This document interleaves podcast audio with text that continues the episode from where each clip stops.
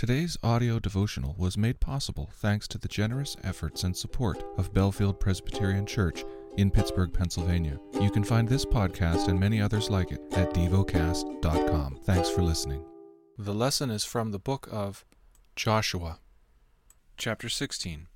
The allotment of the people of Joseph went from the Jordan by Jericho, east of the waters of Jericho, into the wilderness, going up from Jericho into the hill country to Bethel then, going from Bethel to Luz, it passes along to Ataroth, the territory of the Archites. Then it goes down westward to the territory of the Japhletites, as far as the territory of lower Beth Horon, then to Gezer, and it ends at the sea. The people of Joseph, Manasseh, and Ephraim received their inheritance. The territory of the people of Ephraim by their clans was as follows. The boundary of their inheritance on the east was Ataroth Addar, as far as upper Beth Horon and the boundary goes from there to the sea. On the north, it is Michmethath. Then on the east, the boundary turns around toward Taanath Shiloh and passes along beyond it on the east to Janoah.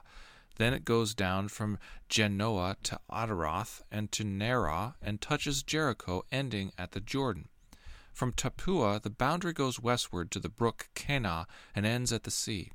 Such is the inheritance of the tribe of the people of Ephraim by their clans together with the towns that were set apart for the people of Ephraim, with, within the inheritance of the Manassites, all those towns with their villages. However, they did not drive out the Canaanites who lived in Gezer, so the Canaanites have lived in the midst of Ephraim to this day, but have been made to do forced labor.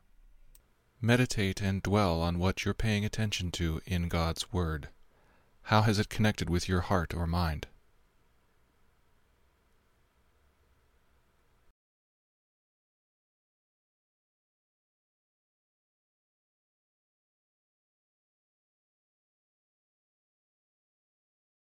Pray to God freely about what has moved you today.